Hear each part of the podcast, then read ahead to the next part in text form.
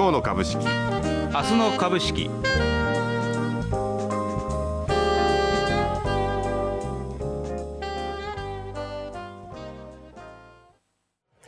5月26日金曜日今日の株式明日の株式。本日は岩本キャスターと渡辺でお伝えします。よろしくお願いします。よろしくお願いします。えー、今日の日経平均は昨日に比べて115円と18銭高、えー、3万トンで916円31銭でした。えー、トピックスは0.31ポイント安の2145.84でした。JPX 日経400は5.63ポイント安でした。えー、プライム指数は0.14ポイント安、マザーズ指数は11.28ポイント安でした。えー、プライムの、えー、ボリュームですが、売買高株数が12億1944万株。売買代金は3兆4058億円でした。プライム全体の22%、419銘柄が上昇。74%、1371銘柄が下落。変わらずが45銘柄ありました。えー、この時間の為替ドル円が139円の70銭付近、ユーロ円が149円の99銭付近、104 150円付近ですね。ポンド円が172円の51銭付近となっています。えー、日経平均先物6月切りが10円高、3万トンで970円です。えマーケットデータでした。はい。日経平均は続伸、で、トピックスは続落という、まあ、あ昨日に続いて指数間での動きが、まあ、あまちまちまた先状態に陥っているというのが東京市場の状況ですね。昨日に続いて、えー、ハイテク、半導体を買っていった。まあ、それでもって日経平均の寄与度が高かったグループが日経平均を押し上げることで、えー、115円高、続伸になりましたけれども、一方で、うん、プライム市場全体で見ると、値下がり銘柄が1371、75%の銘柄が値下がりしているという、そういうマーケットになってますから、明らかに調整色は昨日以上に強くなっているということが言えるかと思いますけれども、まあ、えー、指数だけを見ているとよくわかんないマーケットということになりましたね。はい、まあその日経平均高の背景となったのが、まあ昨日もそうだったんですけどね、もうすでに昨日から買ってますけれども、あの NVIDIA のと引け跡の決算、24日引け跡の決算が非常に良かった。えということで、えー、夜間取引で NVIDIA の株価が上がっていたもんだから、日本でもアドバンテストを中心に、えー、半導体製造装置のところ、まあ、製造装置だけじゃないんですけれども、幅広く買われる展開となって、まあ、えー、いたんですけども、今日もそその流れがそのまま続いたということですね。えー、ダイキンランキングの上位ちょっと見てみましょうか。はい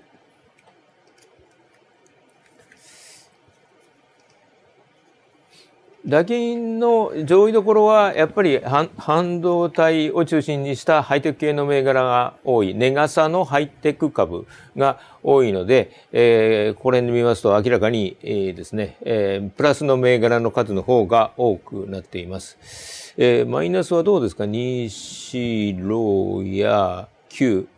えー、10銘柄ぐらいしかないですよね。30位まで、えー、広げていっても11銘柄か。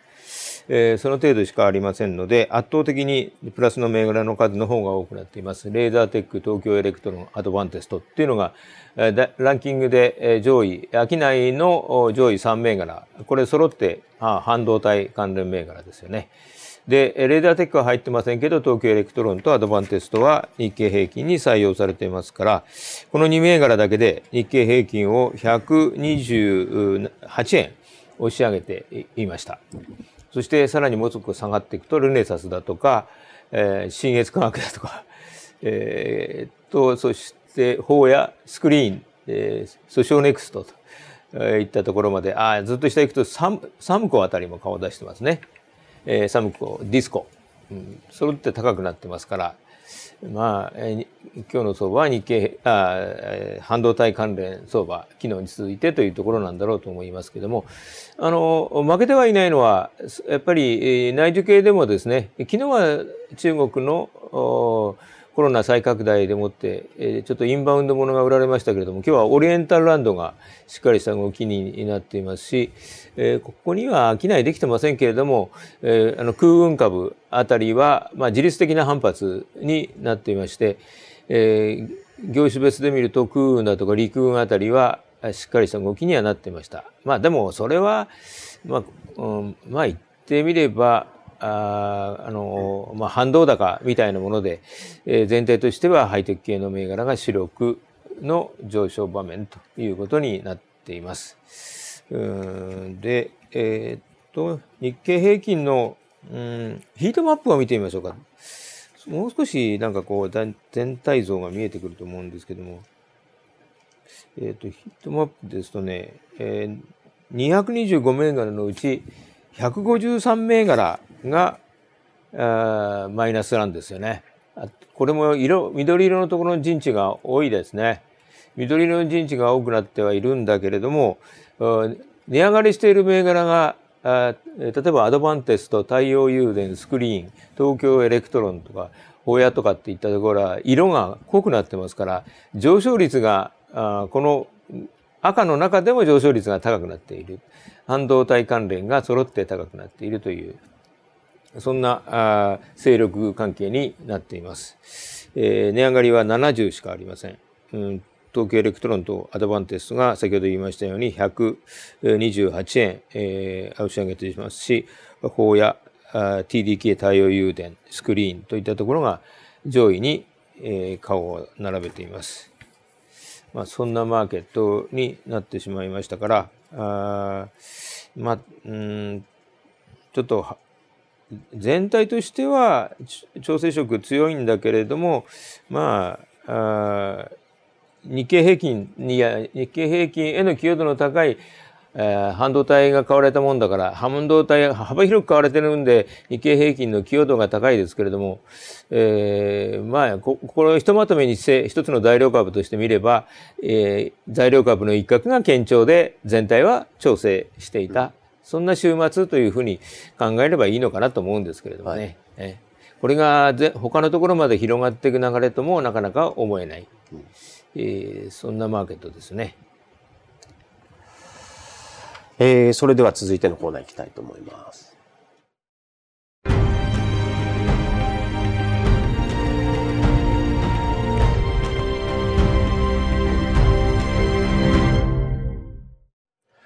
えー、今週のまとめ、今週は5月の第4週でした。えー、先週に比べますと、この1週間で日経平均が107円と96銭上昇しています。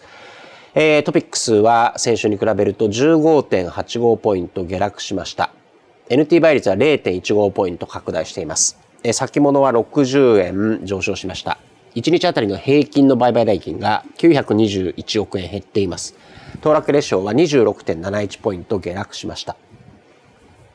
はい。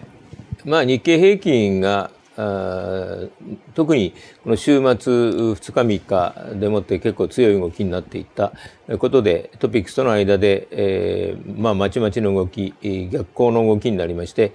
えー、NT 倍率が拡大 N の方が上昇が強いということになりましたね。でまあ売買代金もやっぱりえー、なかなか高い水準は維持できないというところなんだろうと思われますけれども、ちょっと減ってきている。そして、さらに落ち着いてきたのは騰落レシオ。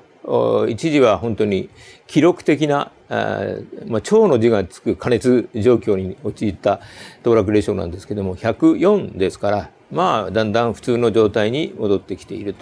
というふうに言っていいかと思います。まあ、調整が第、まだ1週目ですから、またこの先どうなるのか、あもう一週二週続くのかどうかというところで、まあ、相場のこう日本株強しの本当の底力が見えてくるかなと思いますけれども今日今週はまあ調整への最初のちょうど分かれ目というところで考えればいいんじゃないかなと思います。えー、それでは日経平均株価週足です。えー、日経平均の週足を見てみますと、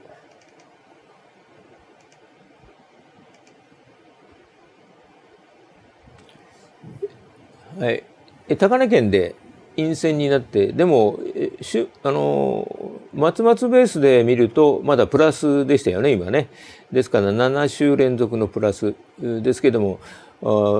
上値で始まって陰線になっていますし、一時はだらだらばでまあ、だらばというか週の半ばには一度割り込むところもありましたから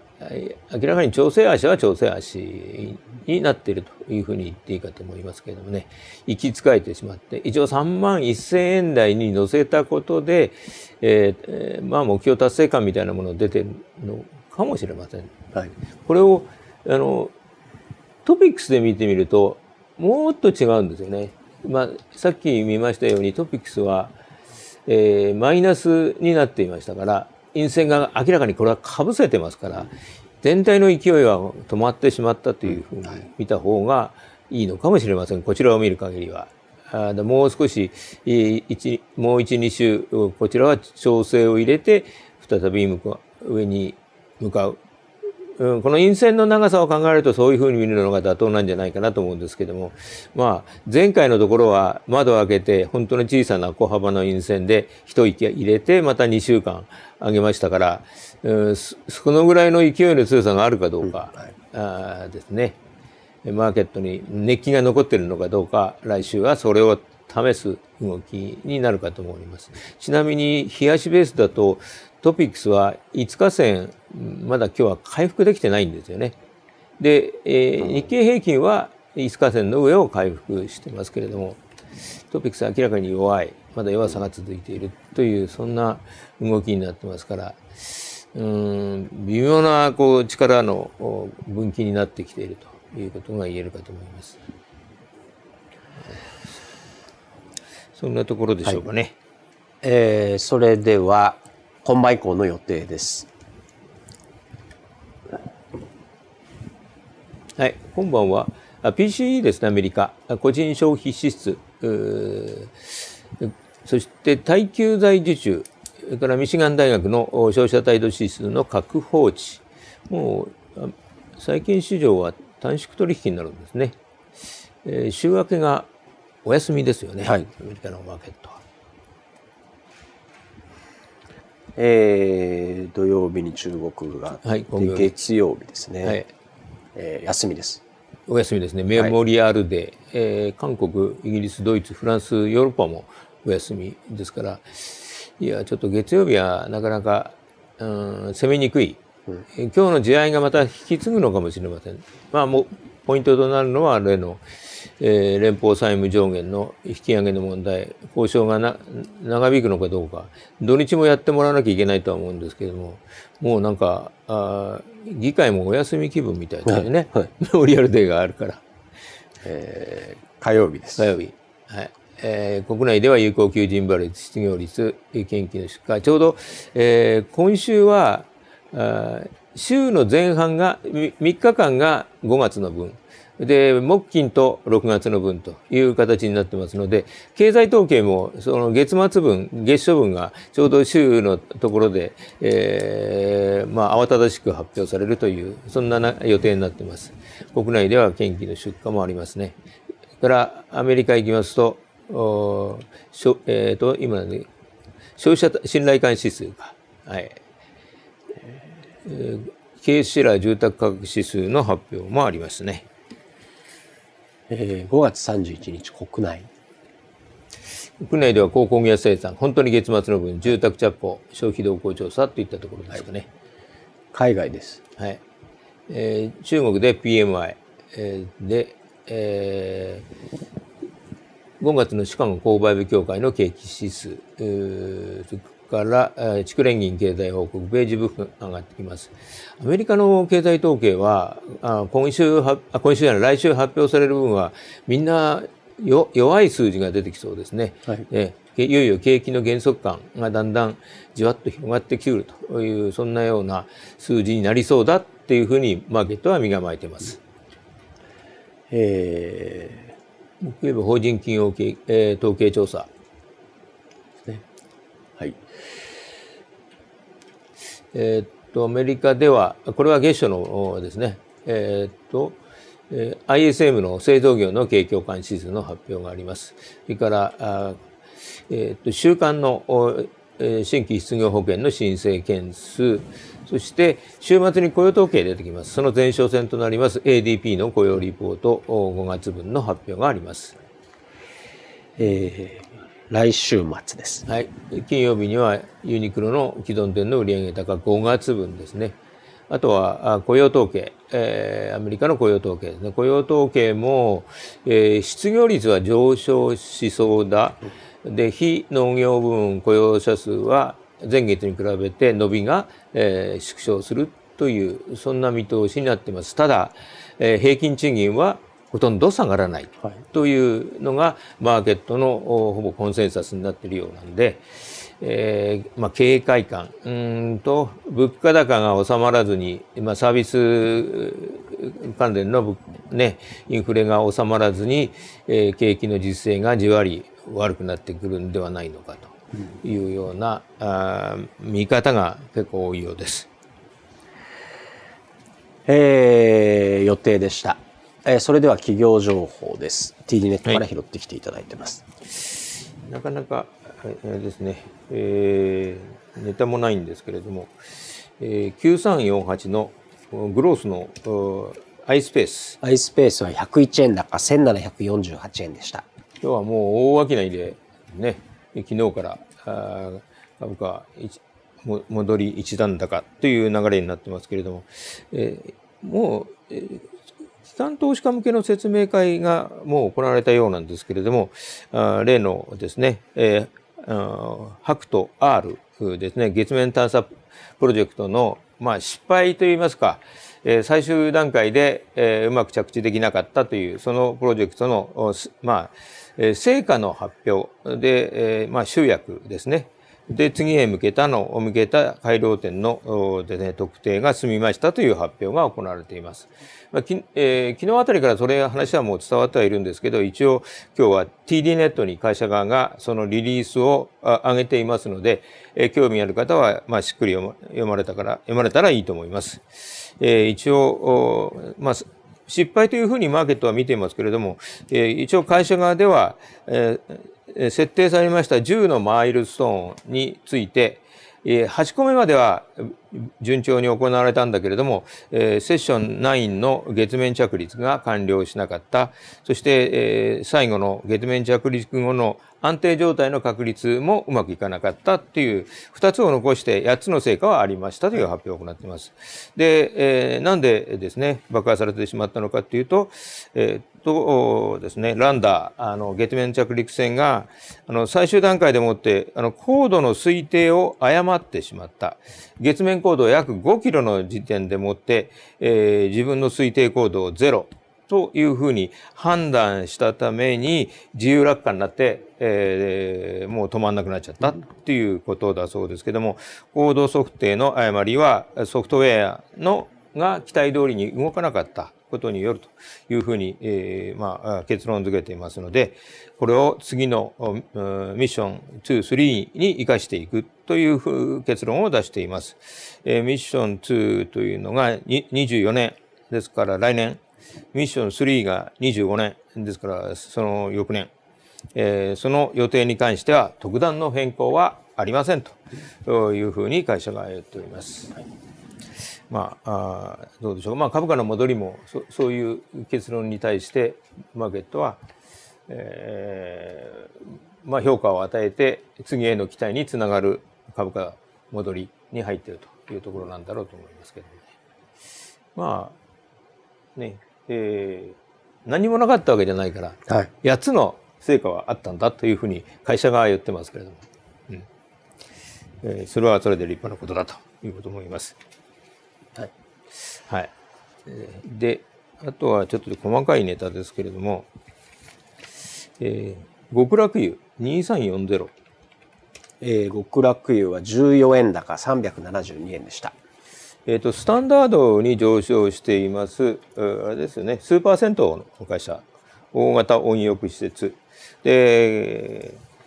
これまで中国のビジネスがちょっと足かせになってたんじゃないのかというふうに見られていましたし、実際に赤字が中国から出ていた、中国ビジネスから出ていたということで、えー、今回ですね、えーとうん、中国の事業からの実質的な撤退を明らかにしていますね。えー、っと、香港の子会社を株式売却するということでですね、えー、その他いろいろ債権放棄、あるいは債権譲渡、で、中国に持ってます極楽湯の登録商標ですね、そのブラン、パテントを譲渡するとか、っていったことを行いまして、えー、っと、最終的に連結ベースでどんな利益が出るのか、どんな損失が出るのか、まだ精査はしてないようですけども、単独ベースでは、えー、香港の子会社を売却して持ち株比率を0.4あ、えー、51%から4%まで引き下げることで、えー、若干の利益が出るということを言ってますがまあまあ足かせ外すということが評価の対象になってくるんじゃないかと思いますけどもね。もうこの会社はあのゴーイングコンサーンに抵触するということで、えー、ちょっとチェックが入っている銘柄なんですけども、まあ、それを外すという意味でも今回のこの、まあ、中国からの事実上の撤退が効いてくるんじゃないんでしょうかというところなんですけどね。株価は随分もう戻ってますね。はい、底値圏から。えっ、ー、と、それと、ちょっと小さなこれもね、ネタですけど、5803の富士倉。富士倉は今日は47円高1105円でした。これも株価は随分戻ってますよね。えーとですね、アメリカの子会社における不適切な不動産取得にかかる調査に関するお知らせという発表があります。これは新しい話ですね。えー、3月3日の内部通報を契機に、えー、子会社、アメリカ子会社の CEO である当社取締役による当該米国子会社の不動産の私的流用の疑いを把握して、内部調査を開始、現在でも調査、継続中ということだそうです。これはですね、20年に購入した土地、および22年に建設した建物が不適切に取得されたものであることが判明したということです。まあ、その、えー、取締役個人が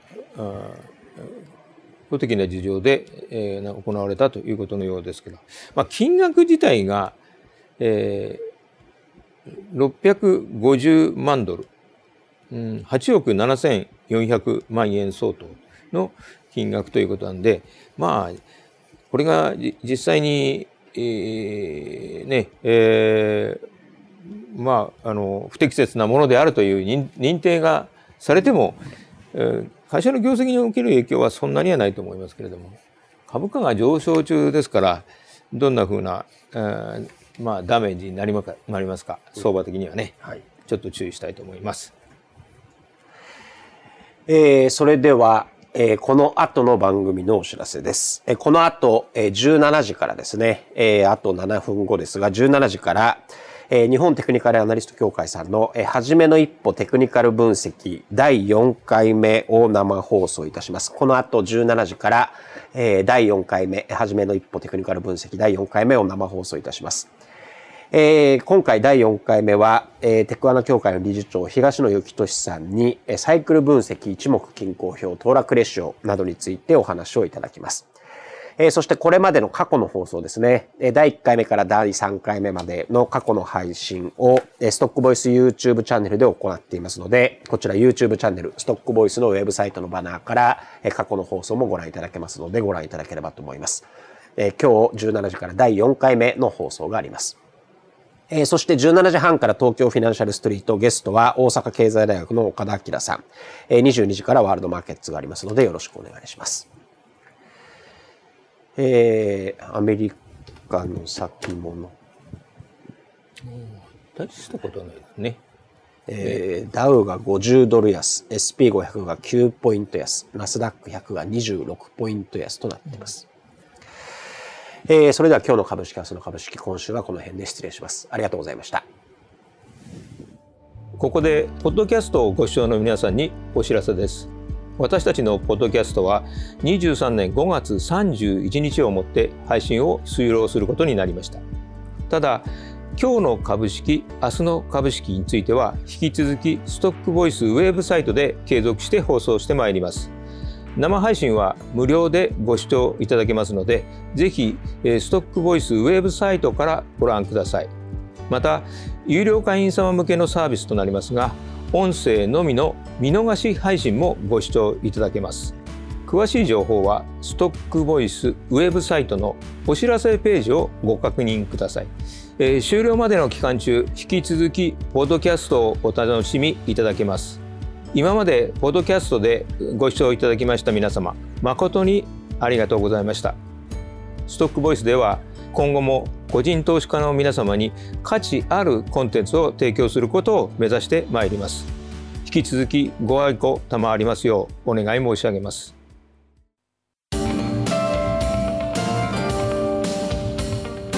今日の株式明日の株式。